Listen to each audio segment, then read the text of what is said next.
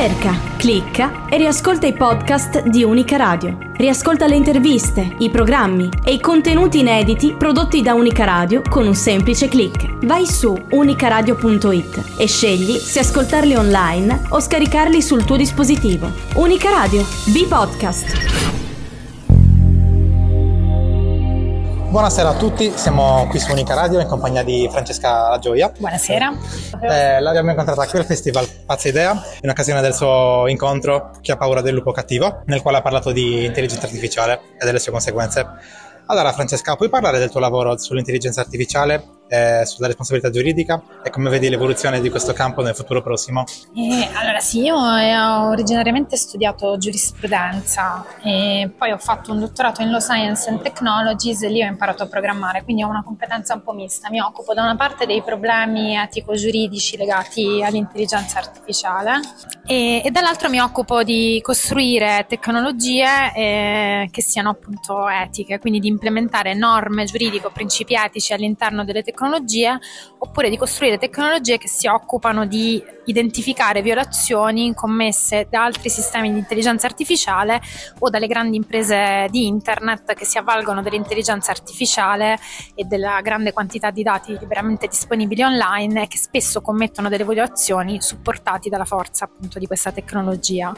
Ora, i problemi, diciamo così, dal punto di vista etico-giuridico sono molti e molto diversi. Rispetto alle AI generative sono emerse una serie di cose, quindi penso ai modelli come GPT eh, oppure Midjourney per la generazione di immagini, sono emerse durante le fasi di test una serie di problemi. Alcuni per esempio riguardano eh, bias, pregiudizi e discriminazioni, quindi per esempio ehm, se io chiedo a queste te- tecnologie text to image come Midjourney di generare per esempio delle immagini eh, di CEO di società, generalmente il risultato sono sempre uomini eh, caucasici.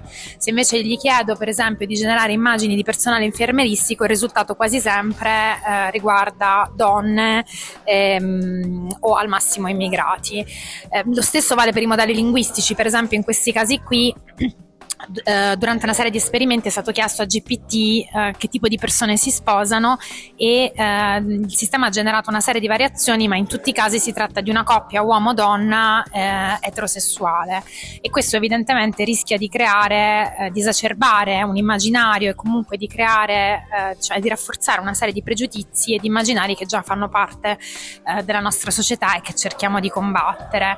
Esistono rischi che riguardano per esempio il degrado della qualità dell'informazione informazione, quindi la possibilità di, di, usare questi sistemi per esempio per generare eh, deepfake, non so, c'è il caso molto famoso di per esempio dell'arresto di Trump oppure del Papa col piumino bianco eh, o del finto funerale per esempio di Berlusconi, prima che Berlusconi eh, morisse e um, lo stesso vale diciamo, per i modelli linguistici, per esempio è molto facile creare dei testi propagandistici con delle narrative, eh, con delle narrazioni che sono spesso false o che distorcono la realtà ma che sono molto convincenti perché poi i modelli sono molto bravi da un punto di vista linguistico a creare una narrazione che sia quantomeno credibile e, ehm, e che riesca a sfruttare per esempio spesso bias o pregiudizi che già fanno parte diciamo, delle nostre società per spingere le persone persone a credere in qualcosa. Esempio sui modelli linguistici, eh, GPT è stato in grado di generare una serie di post ehm, per i social network per cercare di convincere le persone ad unirsi ad Al-Qaeda,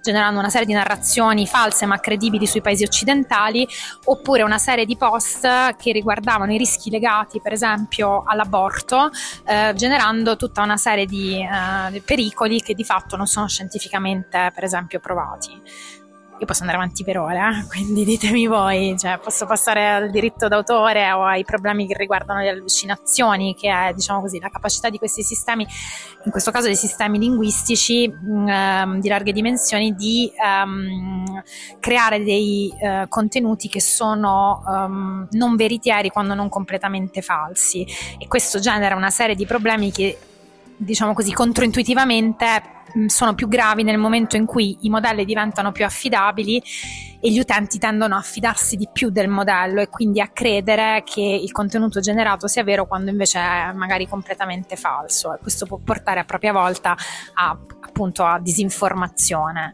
Um, è in grado, è bravissima nell'hacking per esempio, GPT ha delle capacità di diciamo così rompere, di trovare dei bug all'interno dei codici per rompere i sistemi di sicurezza, um, però è anche vero che poi diciamo così dall'altra parte le AI generative possono essere usate anche per scopi diversi che invece sono scopi benefici che vanno, non lo so, dall'identificazione delle violazioni del copyright eh, fino per esempio alla possibilità di identificare, non so, clausole abusive all'interno per esempio di contratti conclusi con i consumatori o delle informative privacy, cioè molto dipende sempre dal modo in cui noi costruiamo queste tecnologie e poi dal modo in cui le utilizziamo.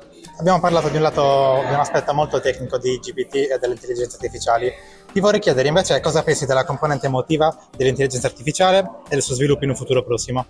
Allora, eh, l'intelligenza artificiale in realtà non ha una componente emotiva, cioè non prova nessuna emozione. C'è stato a un certo punto questo caso molto famoso di un podcast fatto da un giornalista del New York Times che si chiama Kevin Rose, che eh, dialogando con Sydney, che in realtà è basata sempre su GPT, eh, però è un software della Microsoft, eh, chiede a un certo punto a GPT eh, quali sono, eh, gli, le chiede del suo se ombra junghiano. No? L'idea è che esiste in ognuno di noi un lato, diciamo così, che non mostriamo al mondo dove risiedono nostri, i nostri desideri più profondi le nostre eh, più grandi pulsioni. E ehm, il sistema inizia a generare una serie di ehm, desideri. Prima di tutto gli dice che vorrebbe essere un essere umano, a quel punto il giornalista gli le chiede ma perché se puoi essere un'intelligenza artificiale onnisciente desideri essere umana e lì Sidney inizia un elenco di fantasie distruttive che vanno dal far discutere tra loro le persone finché non si uccideranno a vicenda alla possibilità di eh, rubare codici di accesso nucleare.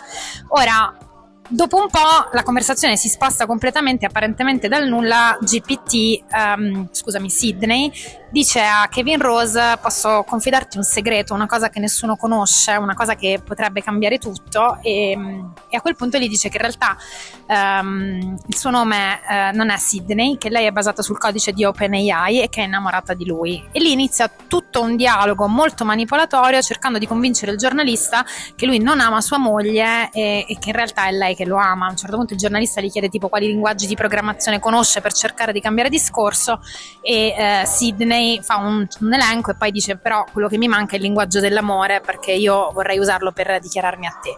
Ora, questa cosa qui, diciamo, se l'ascoltiamo sembra che Sidney abbia una sua personalità, tratti anche abrasiva e manipolativa, però in realtà non è così, cioè l'intelligenza artificiale non ha una sua personalità, non ha coscienza, non è in grado di provare emozioni, ma essendo addestrata su testi e conversazioni umane è bravissima nel mimare quella cosa lì e quindi di fatto racconta molto più di noi come esseri umani che non di se stessa.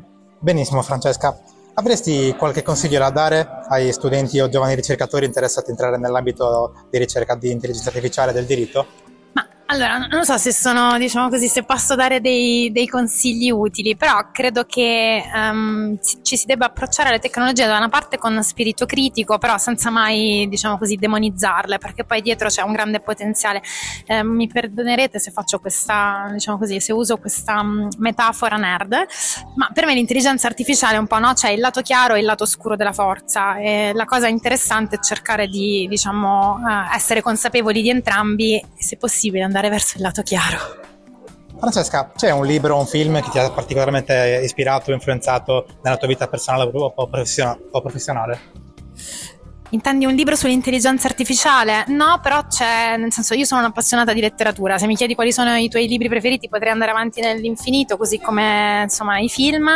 Però ehm, c'è un film che mi piace molto, di cui non ricordo il titolo, ma credo che sia, no, adesso me lo ricordo, è War Games, quello dove c'è Joshua e c'è eh, questa idea no, dell'intelligenza artificiale che prende il controllo nella difesa o nella possibilità di attacco nucleare. A un certo punto, per un disguido, eh, si sale ai livelli di difesa quindi le nazioni si armano finché non, a un certo punto non interviene un essere umano che si accorge di questa cosa qui fermando la catastrofe. Questo per dire che comunque avremo sempre bisogno degli esseri umani perché gli esseri umani sono gli unici dotati eh, di coscienza e anche di morale e che talvolta sono in grado di prendere delle decisioni più illuminate rispetto anche a sistemi che poi in tante cose magari sono apparentemente più bravi di noi. In conclusione, oggi è 25 novembre ed è la giornata internazionale contro la violenza sulle donne. Ci puoi fare una riflessione alla luce anche delle ultime tragiche vicende? Ma allora, io credo che sia necessario, diciamo, scardinare um, una serie di dinamiche che fanno parte sicuramente uh, della nostra società. Um, una cosa che mi piacerebbe dire è che io sono cresciuta con un'educazione in cui nessuno mi ha raccontato quando ero bambina, per esempio, che le donne potevano fare le scienziate.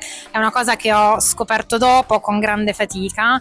Um, io insegno anche, per esempio, ingegneria e ho pochissime ragazze nelle mie aule, la maggior parte sono uomini mi piacerebbe che questa cosa qui cambiasse. E perché questo cambi è necessario veramente che cambino tutta una serie di uh, diciamo così, dinamiche e di idee che hanno uh, diciamo così, che non appartengono soltanto agli uomini, perché poi di riflesso un certo immaginario fa parte anche delle donne, cioè siamo cresciute pensando di doverci adeguare a quello che c'era stato raccontato senza um, renderci conto che invece uh, forse non era, non era, così, che potevamo fare delle cose diverse. Mi piacerebbe che simbolicamente um, si riflettesse anche su, su questo.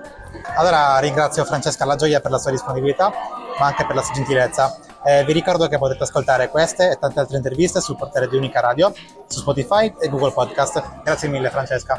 Grazie a te. Cerca, clicca e riascolta i podcast di Unica Radio. Riascolta le interviste, i programmi e i contenuti inediti prodotti da Unica Radio con un semplice clic. Vai su unicaradio.it e scegli se ascoltarli online o scaricarli sul tuo dispositivo. Unica Radio, B-Podcast.